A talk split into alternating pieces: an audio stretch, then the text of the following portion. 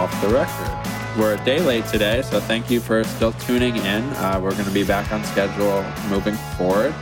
If you want to check in on us, you can go to offtherecord.fm. There are show notes, there are places to ask us questions, different places to stream the episodes, and all that.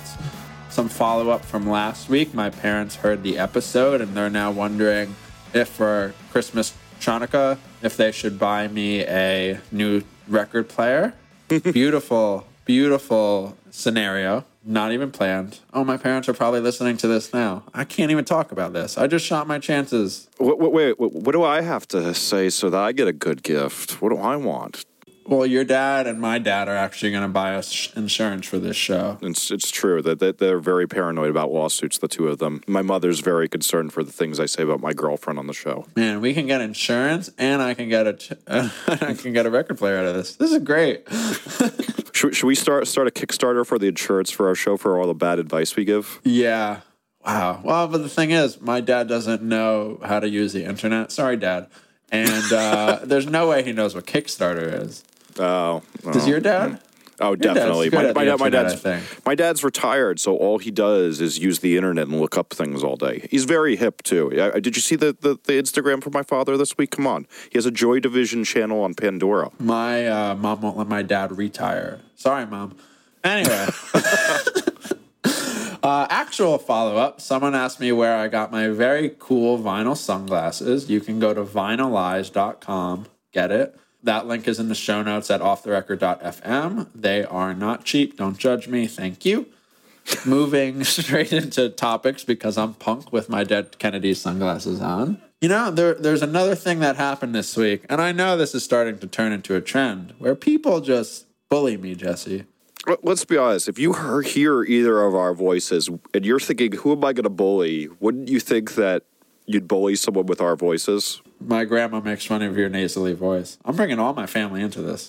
That's that's that's, that's not very nice of her. Yeah, she's She was so she was she was so nice to me. We hugged at the barbecue. She was. She's tricky. The Jewish ones are tricky. I, I date what I know.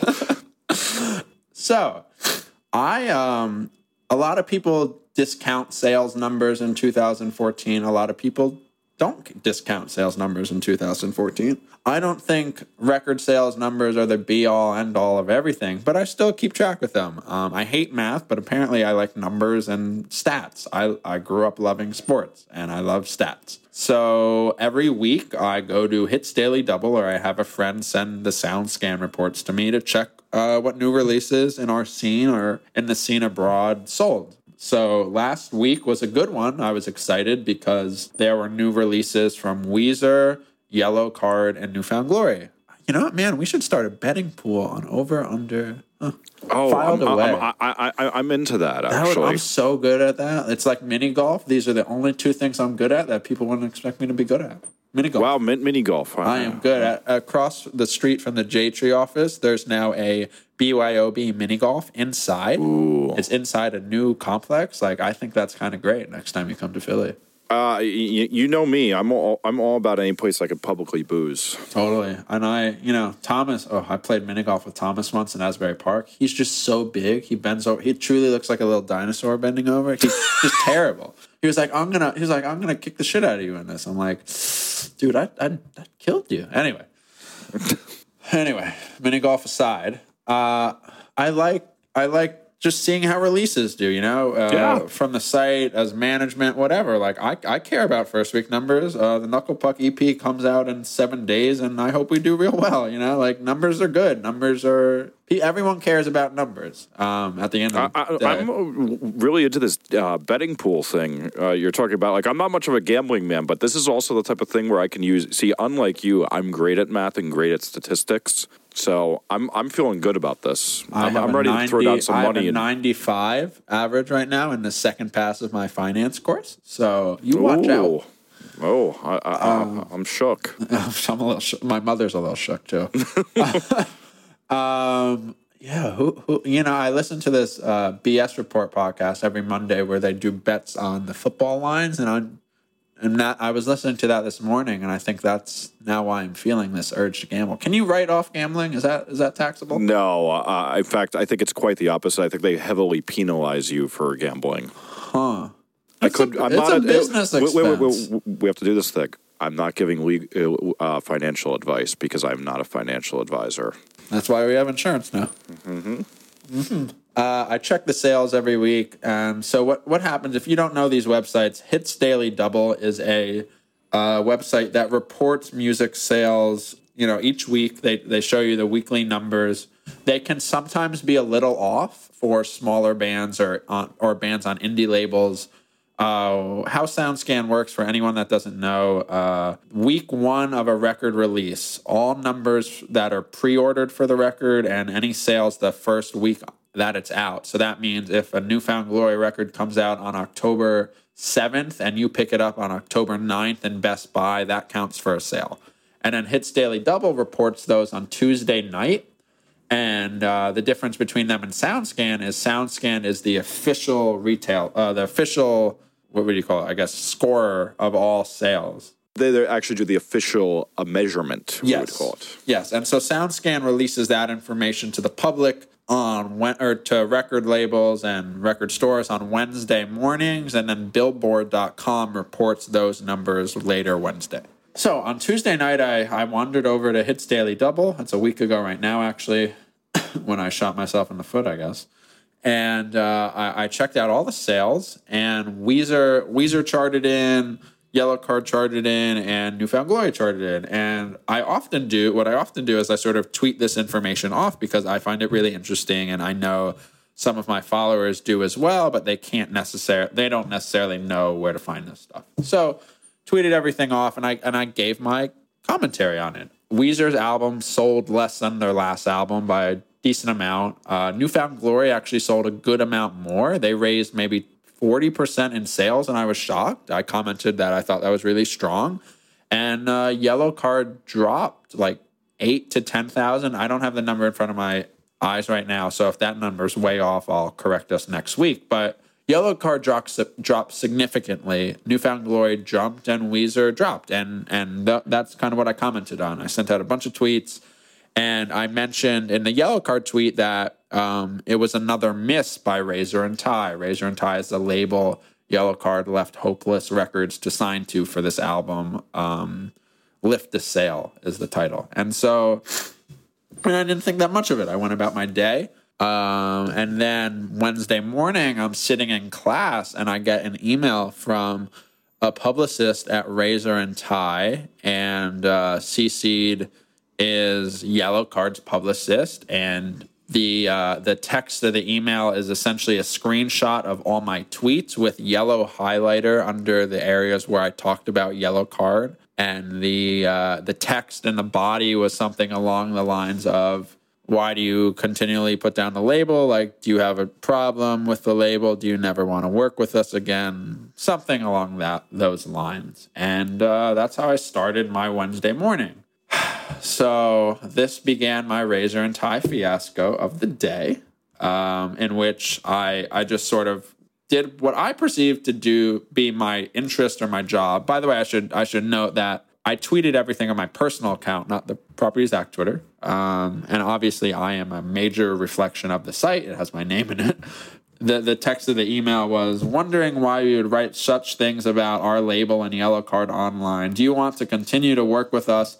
It's just uncalled for and unnecessary and unprofessional.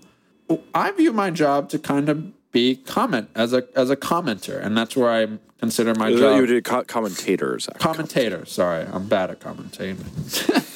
Commentator, and I, you know, I, I wrote back a lengthy reply. I wasn't, you know, in a situation like this, it would have been very, very, very easy for me to kind of be standoffish, um, because I can be standoffish sometimes. Instead, I, I kind of replied very thoroughly, and I I explained my my scenario, my viewpoint, which was you know, for years I've commented on Billboard charting, and I was simply just comparing numbers. If you know, if Weezer, if New Found, uh, sorry, if Yellowcard jumped twenty thousand sales, and and in um, like if they increased their sales by forty percent, I would have said that. It's not like I would have only commented on Yellowcard if they didn't do well. To be like transparent, I have no relationship with Weezer whatsoever. I Weezer doesn't know I exist. I don't know anyone in Weezer. Don't have a great relationship with New Found Glory. I also don't have a great relationship with Yellowcard's publicist. Um, but regardless, that doesn't color facts of what I tweeted. Uh, just because I don't have a perfect relationship with New Found Glory, I actually said really nice things about them. I guess I, I said I was very impressed, and I am very impressed. So my email reply back was just sort of, it's my business to comment, and um, it's just what I do. And ultimately, if they don't want to work with my website anymore, that's okay. That though I would hope that wouldn't end up being the case. Hint, hint. A few emails later, it seems like that's the case. so, Shocker. Shocker. Never saw it going that way. you didn't? Weird.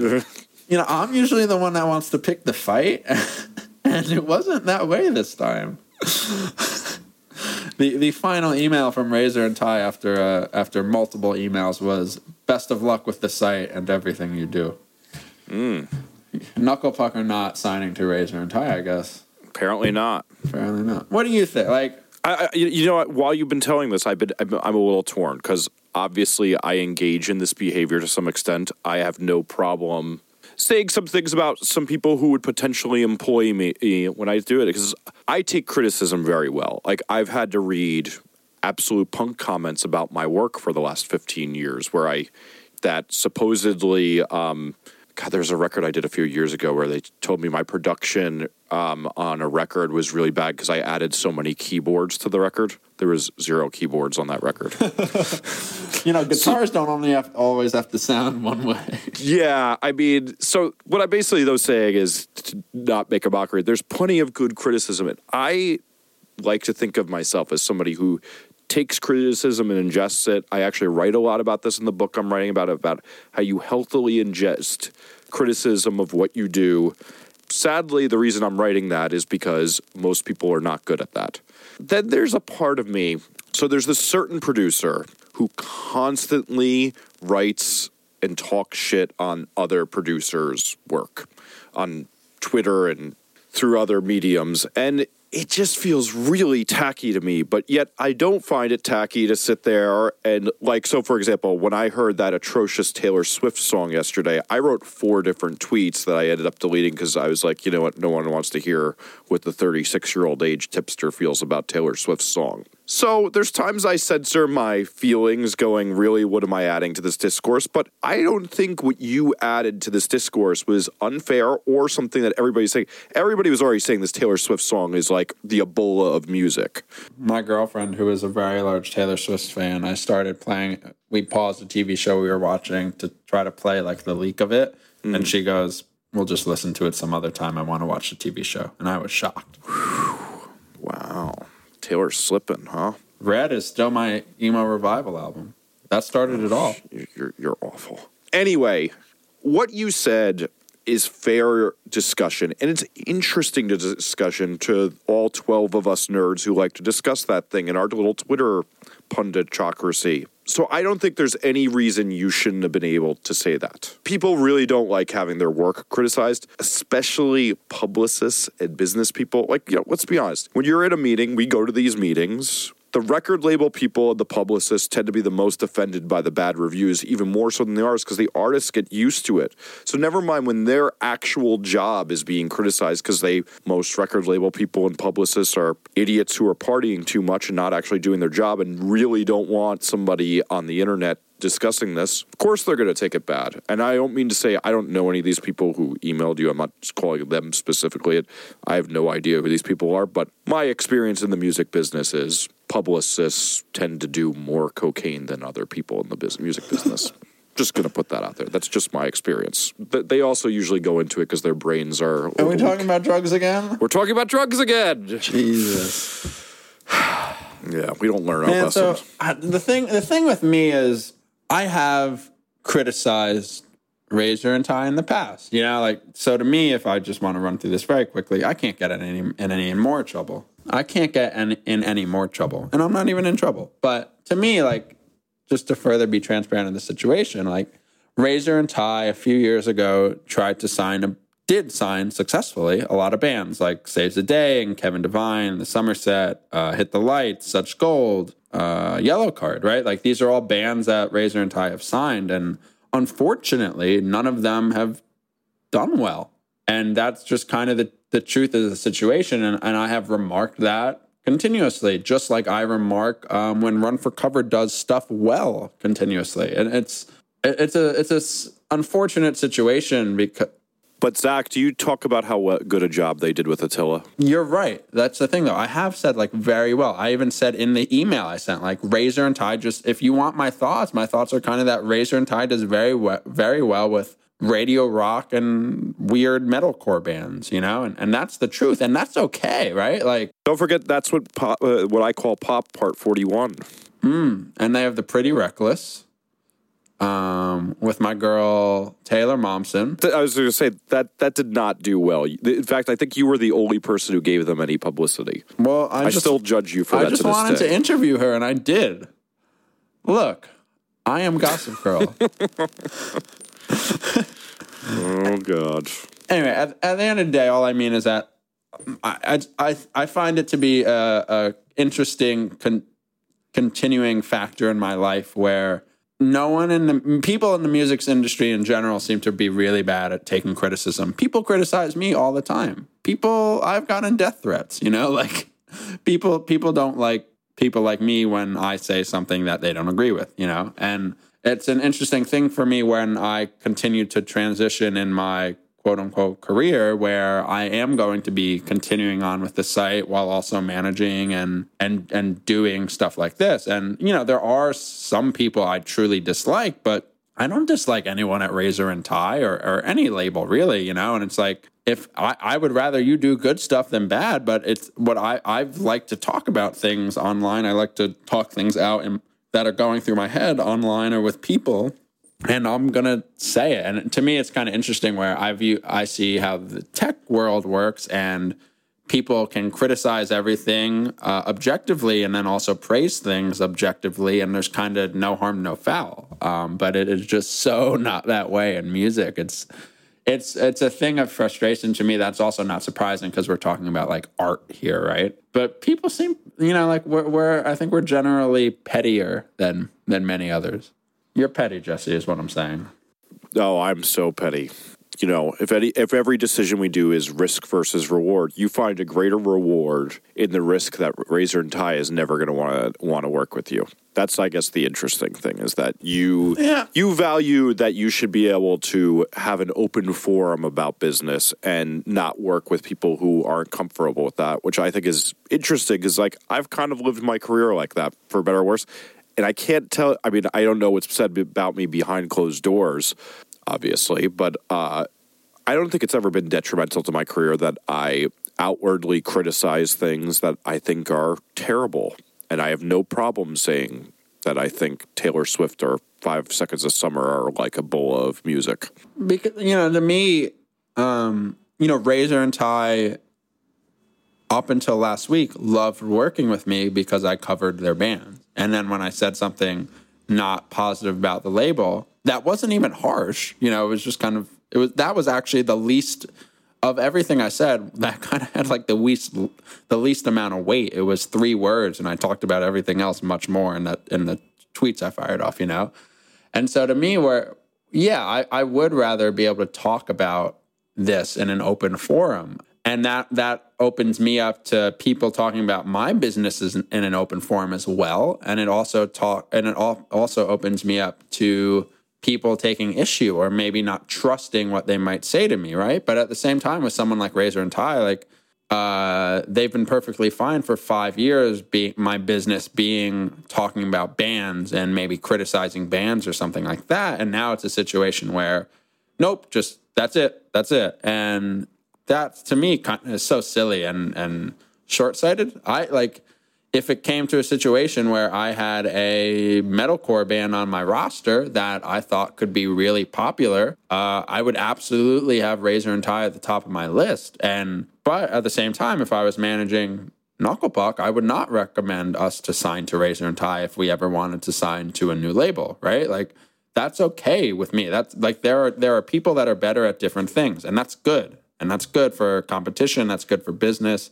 That's good for just general areas of life. And yeah, I would rather I would rather take fall I would rather take hits to do to keep doing the only reason why I'm kind of here in the first place, right? Like that to me, that's the funny part where people are like, "How can you comment on that?" It's like the only reason you follow me is because of the website where that happens. that's, a, that's, a, that's a good point. Yeah, to me, it's kind of backwards. Like, what do you expect someone to get to that point and then just stop commenting, like to wuss out? I guess that that happens a lot, right? Like, you get elected and then you don't, you lose, you know, you lose your edge. I don't want to get politicky, but may, I think the metaphor translates. Yeah, that's not, not just po- politics. That's that. That's you know, you become the CEO instead of the guy who was down the the pike. When you get power, you just stop uh, saying as much. Now, some part of that, I think, also as um, somebody who's had to put a lot of things out. So I was, you know, a writer and a critic before I was a record. Pro- maybe not before I was a record producer, but before I was doing records that anybody cared to listen to. I did think it was interesting how much humility I got, though, with time about there's no record producer in this world who doesn't drop the ball on a record here and there. I don't feel the need to say you know this the uh, make a comment about every time somebody does something wrong and things like that i mean i actually think it's funny i i stay out of commenting on production i mean i might text you or somebody else when i think of somebody's production publicly i i think i have a lot of sympathy for what can go wrong in it from doing that. Maybe you'll have that with time. I would, and also like I would, I imagine like you. In the meantime, everybody when they see Zack doing something wrong should make sure they tweet at him. like I, you know, like like most humans, I would much rather focus on the good, you know, on the positive and, yes. and commend. That's like that's what I and I wasn't not doing that or doing that. I was just kind of commenting truly on the last record. You know, I was comparing three new releases to those three artists' previous releases, and that those were just facts. And that to me, like in this specific situation, like that's almost where I was the silliest to me was because it's like I didn't say any I didn't say anything that was false and that's I think why it was taken so strongly because it was true and that was and that situation was clearly something of concern for the people involved. It was innocuous to you but clearly not to their thin skin and I think that's just the thing is a lot of the time in this world just as we have with our relationships sometimes is that one person's thick skin is another person's thin and then all of a sudden we're in the doghouse. Really, that's never happened to me. And the one thing that was in common, that was in common with all three of these artists, is that, oh, you know, I don't know if New Found Glory have had a platinum record. Shit, I had a perfect transition ready. Oh, well, the internet has its panties in a very big bunch right now because there's been no record that's gone platinum this year. I kind of like couldn't believe when I saw this. I mean, I hit retweet on it anyway because I like stirring up the pot just like Zack does, apparently. Most records, like I even thought it was funny, was like last year was like, you know, almost every record as they would go platinum, it was because it was a year old record and it took that long to go platinum. Whereas, like, you know, I think about like Guns N' Roses Use Your Illusions that like go plat uh, with platinum. They might have even gone double platinum the night they came out. The night. So everybody's up in their arms, like, oh my God, no record. This is how bad the record industry's in the toilet. And it's like, ah, oh, people, come on. One thing I don't think everybody realizes is what Billboard did compared to SoundScan. So, just as we were talking about the difference between Hits Daily Double and what SoundScan and what Billboard's role is, Billboard now counts streams in their sales things when how they measure the charts and they that could be YouTube or Spotify, and all that gets measured. But the RIAA hasn't changed over to including streams and their things. So all this is showing is that we're consuming music in a better way, and people aren't buying CDs or music on iTunes or Amazon. The fact that there's no platinum records, I'm like, whew, thank God we're adjusting to a more amazing way of listening to music instead of the stupid way we've been consuming it for years please let's have no more platinum records if the RIAA isn't going to change their ways and change things over streams. But I think they're so because you have to remember also the certification of gold and platinum records is all about the RIAA selling you those plaques. And when I say you, I mean the people involved in that project, the record company buying them for everybody who was involved and everybody who has their name on a record. Like, you know, there's a ridiculous amount of uh, those plaques that sit in my parents' house because my aunt was involved in a small way on some. And like, you know, she was in radio promotions. Like, ra- labels buy these for everybody who is involved in It's the insane. record. And yeah, Yeah, they give out plaques. Yeah, and one like, of my so this uh, is all about one of my professors in his office. He just has like t- like fifteen different plaques from his time at Columbia, and I'm like, how many of these are there? Yeah, and so this is the thing: is this is all about a celebration party and a way for the RIAA to get some money. It's not in their best interest to do it, but the other thing about the RIAA is it's about them keeping in good graces with ours, and the Eagles aren't going to be psyched when all of a sudden it's easier for all these other people to do it, and like it's just an old boys club and you know we also have to remember this was run by like the biggest moron on earth for years Hilary Rosen who helped run the music business into the ground. By the way if you haven't watched the movie downloaded that's on netflix and you want to see what a gigantic moron these people were who ran the music business into the ground watch that movie it's excellent i watched it this week. You're giving me a lot of media to consume. i know i know i know you're not happy with me Do you think Taylor Swift will go platinum this year? pretend that taylor swift doesn't exist as much as possible now We talk about Taylor Swift so much on this podcast, so much. I I think she will. Like I, yeah, I don't see how Taylor Swift does not go platinum this year. Like I, I don't see. I know this isn't the point of that article, but I don't, I don't see how Taylor Swift doesn't sell six hundred thousand copies week one, a few hundred thousand copies over the next few weeks, and then hits hits platinum over Christmas with stocking stuffers. Like I would be more shocked if she hmm. didn't go platinum than if she did. I just don't know. Like, I think I think I'm on Team Zero after that that convincing argument you just made. yeah, you got to think about Black Friday, Christmas. Like, why is Taylor Swift releasing an album in October? Because it's clearly going to sell very well with all the holidays. And as you saw, Jesse, well, maybe you didn't see, you don't watch sporting events on live TV. She's teaming up with Subway uh, to replace her Papa John's No. thing from last time around. Uh, see, I know that because there's graffiti on all the ones on my walk to work of her. They're covering her up. Ugh, gosh, she's so pretty. Ugh. no, no, Brooklyn. I'll never, I'll never live in you. Um, and that's why I live there. And to me, like to me, I think this the way everyone's talking about this article to me is way wrong. Everyone in my mind is talking about it like the music industry is a disaster. How how is this possible? No one buys any records. The last record that went platinum was Frozen, and that wasn't even like an album by a real artist. You know, like stuff like that. Meanwhile, like I think the conversation mm-hmm. should be where you're framing it, where like, well, first of all, do we actually need to give plaques out to anyone? But if we do, how should we how should we actually go about configuring information together with streaming and all of that? But uh, but since I think it's focused on why the music industry is still a disaster, which has been the conversation for what the last 15 years now, 13 years, like to me, and I, and I think I've I've talked about this before. Um, and actually, like the, the next thing we'll talk about quickly shows that, in my mind at least, is just that like I think the music industry is doing pretty well right now. You know, I, I can't speak for Interscope Records, but I think there's a lot of really well developing scenes, and that doesn't necessarily mean only punk. Like it's clear Jesse's little dance party over there is doing pretty well too, and it's clear country is doing real well right now. Yeah, my dance party.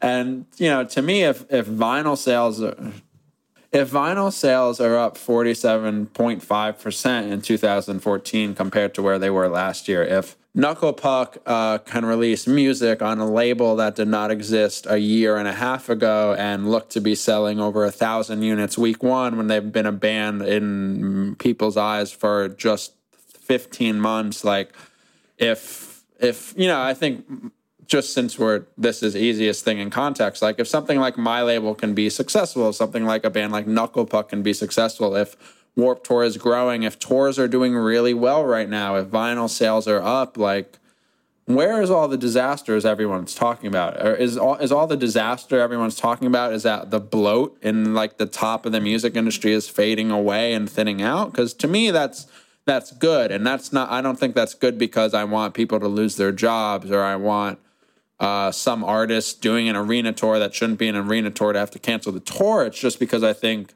there's nothing wrong with focusing on hey, like the music industry is actually doing well and uh, record sales don't necessarily have to mean everything, especially if there's no million records. Like there are many other ways of income and success right now, I think, and and I'm seeing it all around. In fact, real time follow up, Rolling Stone just posted an article, and the headline is Can Taylor Swift's 1989 save the ailing music industry? Like, what what's the mailing what is the ailing music industry and how could Taylor Swift save it on her own? Like what it done like what are you doing, Rolling Stone? What are you doing? I don't like You know what they're doing? This was this was this was also my next point. So real time analysis here. The idea that the music business is in trouble is great clickbait. It's just this thing, and like even the thing too. So one of the things we could also discuss is so Spotify and uh, apparently Apple's en- encouraging this that they're doing these cheaper subscription rates, and everybody's like, "This is the opposite way uh, to get artists paid," and it's like, no, getting people addicted to streaming music is the right thing to do. After that, jacking up the prices on them after they're addicted, just like you do to Pookie the crackhead in New Jack City. That's the way you get it done. And that's the way you restore money into the music business. People aren't signing up from the free section of Spotify. They're staying on it, they're listening to ads instead of paying the 10,000 or $10 a month, $100 a year. And now what they're trying to do is they're saying, let's get people in, let's get everybody addicted, and then we're going to take away that free platform and you're going to have to pay and you're not going to want to go back to the way it used to be, especially as iTunes dies. You're never going back to paying for albums again once you've been using Spotify for 6 months. They're trying to convert you, they're trying to get you hooked, and then like the crack dealer, they're going to say, "Ah, gotcha. Now keep coming back and now it's more expensive for a weaker product." yeah, like Apple's pretty good at making money. Yeah, well, and, and at that, this is this is not a new business model. Like I just said, crack dealer's been doing it since New Jack City was made, and that was the '90s. Zack wasn't born yet. I, well, I might have just been born. Who cares about you know like who cares about clickbait in the music industry? You know, like the Rolling Stone article that I'm just skimming through now shows that album sales have been down 14% all year. You know, there's nothing in there that counteracts with. However, vinyl sales have been up 47%. Like it's just what do you do? Like, you know, vinyl sells for $15. You know, major labels sell vinyl records, which sell a lot for $25 as a single LP instead of selling My a CD. Lord vinyl was thirty dollars at Urban Outfitters. Right. And you know how expensive that CD probably is? It's probably only like $15, right? And it's like, you, you guys are still making money. You guys are okay. Everyone's okay here. As someone who deals in the business of clickbait, I, I just like off, the most boring clickbait in the world is the music industry is a disaster clickbait because that clickbait has been going on since left sets opened up the internet in 2001, right? Like it's just kind of boring. Yes.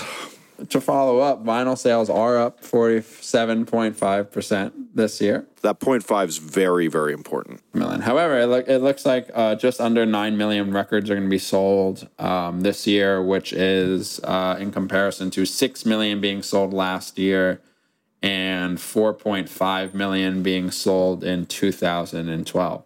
So vinyl's picking up, and that's because of how many Knuckle Puck records we've sold, and I'm very happy to be a part of that upward trend.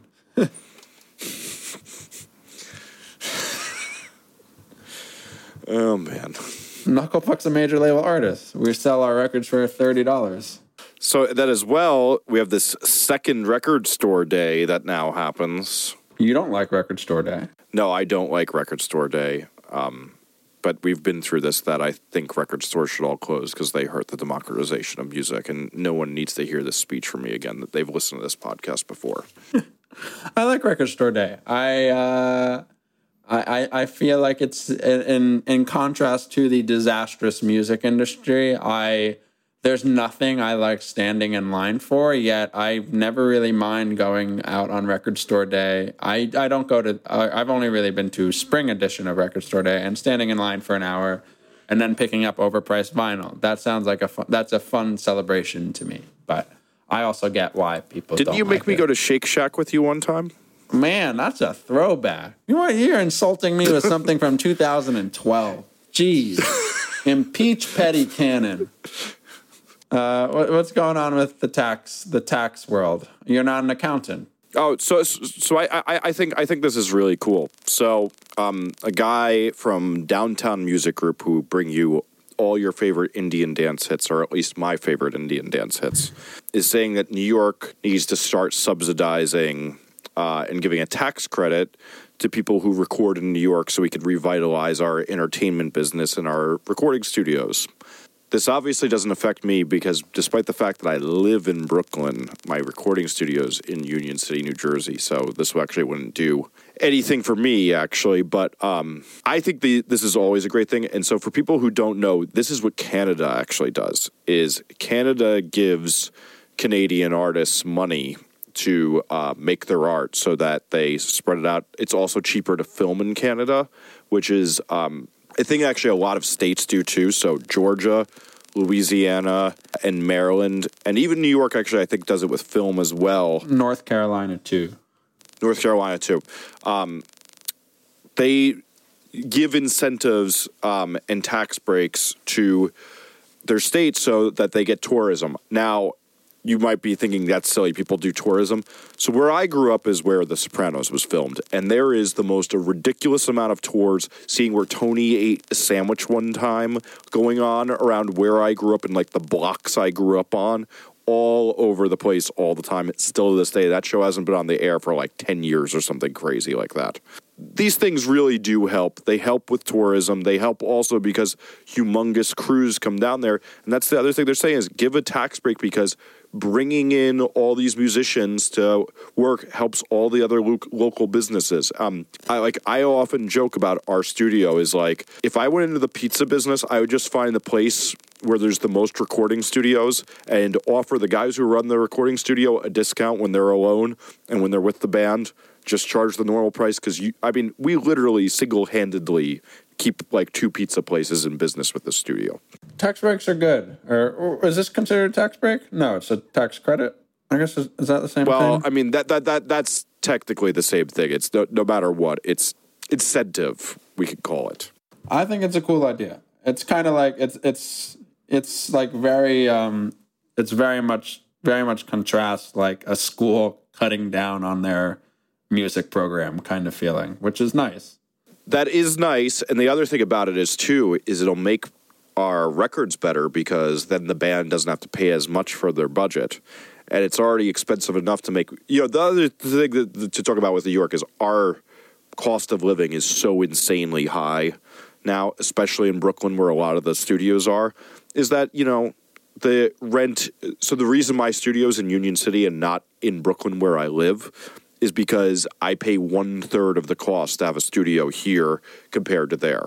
But I also can get New Jersey business and Brooklyn business by doing this.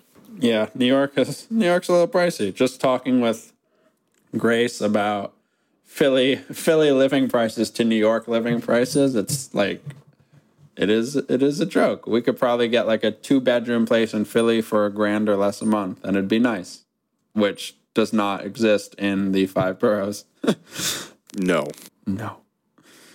Uh, to to round the show out, I have my own question for Jesse because um, I need I need some advice or I need some thoughts in a in a stressful work environment I'm in right now, and I didn't want to I didn't want to ask our own Tumblr box about it. When when what, regarding momentum, you know, um, we're working out we're, we're working out situations now just for some of the band. Boy, how do how do I not leak my own leaks? You know, timing timing tours and timing releases is super tricky. Uh, like, how do we how do you how do you sort of juggle and what have you done in the past when it's when you're in a situation where your band wants to tour, your band needs to tour, your band's not really in a place yet where you can disappear for 6 months without not people forgetting about you, but you know, like you know, Knuckle Puck have a lot of momentum right now.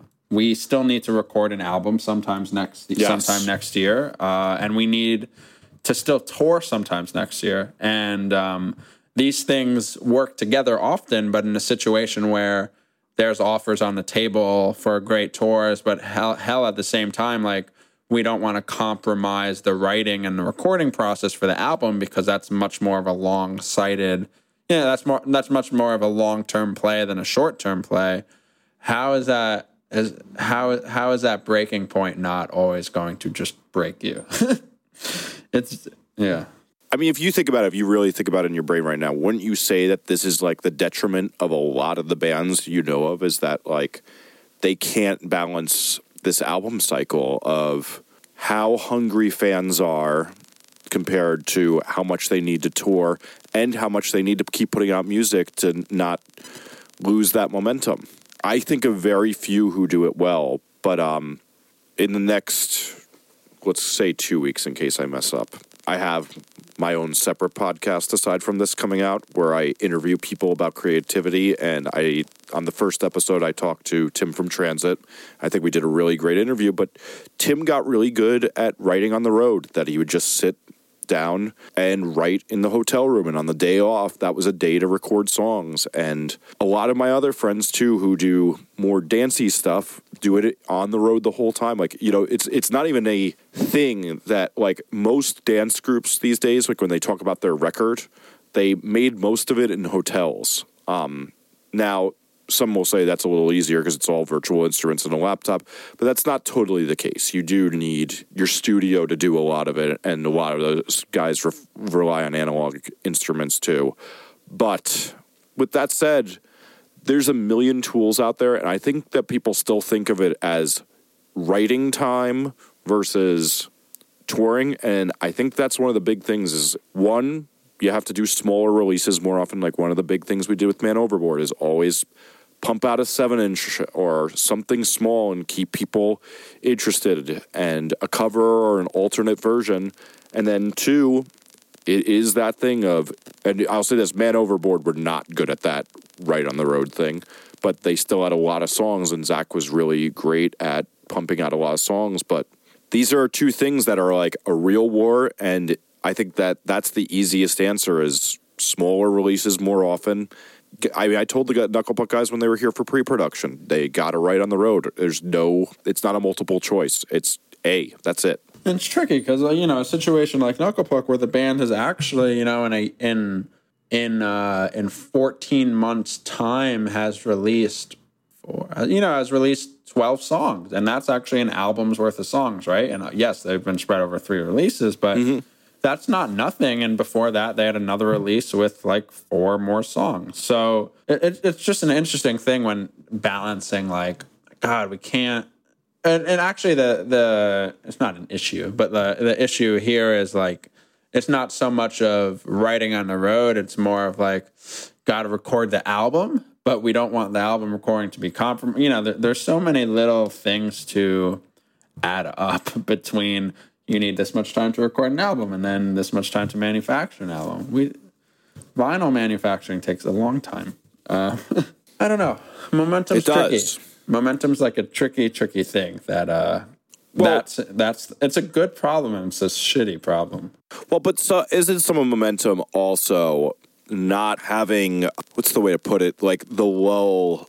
It's so funny we just defended like the whole idea of like naming names and criticizing bands but you know there's some bands that you see and you're like wow what did those those guys just do for four or five months? They didn't tour they didn't do anything and like you just and they come out with a record every three years and you're like well that's why you guys were never the biggest band and it's like yeah if you want to be the biggest band odds are you're gonna have to keep that momentum up and it's either yeah you're on tour you're on the other thing is too is you ain't getting them checks if you're not doing both these things all the time. Yeah and then and we know how important getting like- those checks are. Mhm. and then your management isn't getting checks either and then your booking agent isn't getting checks and then, well what i think even think even worse is your band's not getting checks and if you're the person who's managing the band you're now listening to them uh, get mad and think about breaking up because they can't afford anything. Yep there's a lot of lot of mouths a lot of a lot of pizza to feed in union city Yeah. So, but uh, so so here here's the other thing though about that momentum is I, I what I actually have been thinking about a lot is I see a lot of records where it's like, oh, why did you guys only write 12 songs going into a record that was really important? You needed to write 24. So that's another thing. Like when people, I get very mad, like when we talk about the decline of the music business, what people would say is, bands suck these days compared to yesterday. I think that's the biggest load of crap.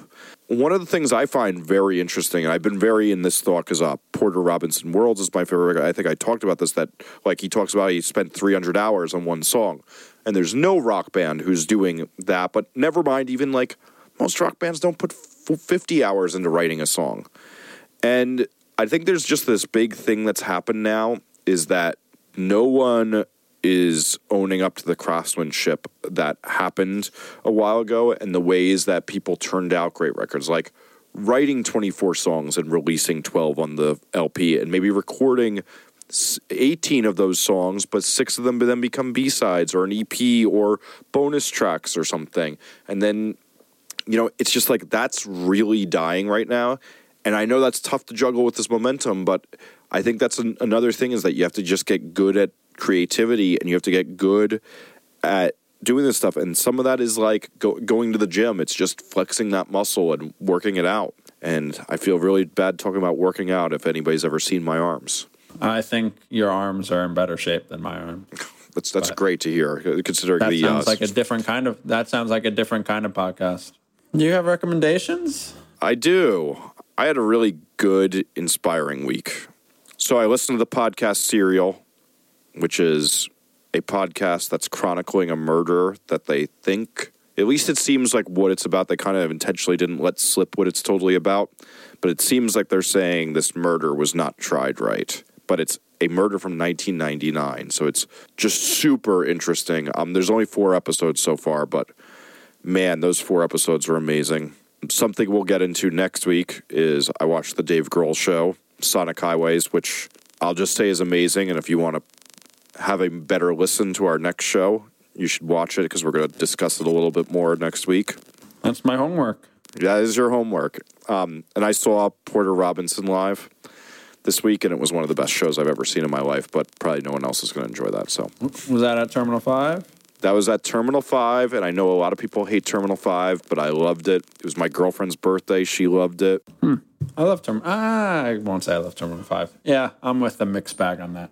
My my uh, my two recommendations are Beach Slang. Uh, the band has released two EPs, and they're both super good. They're young. Well, some of the members are old, but the the uh, the the music is young, and uh, I don't think they have one bad song, and they're really great. The other recommendation I have is Andrew Andrew McMahon's uh, debut solo album, um, which comes out today, I suppose. I think, uh, or maybe it came out last week. Either way, uh, it's it's pretty interesting and and uh, it's a nice continuation of his career. And I am a very big Andrew McMahon fan. And check that out. Thank you for listening.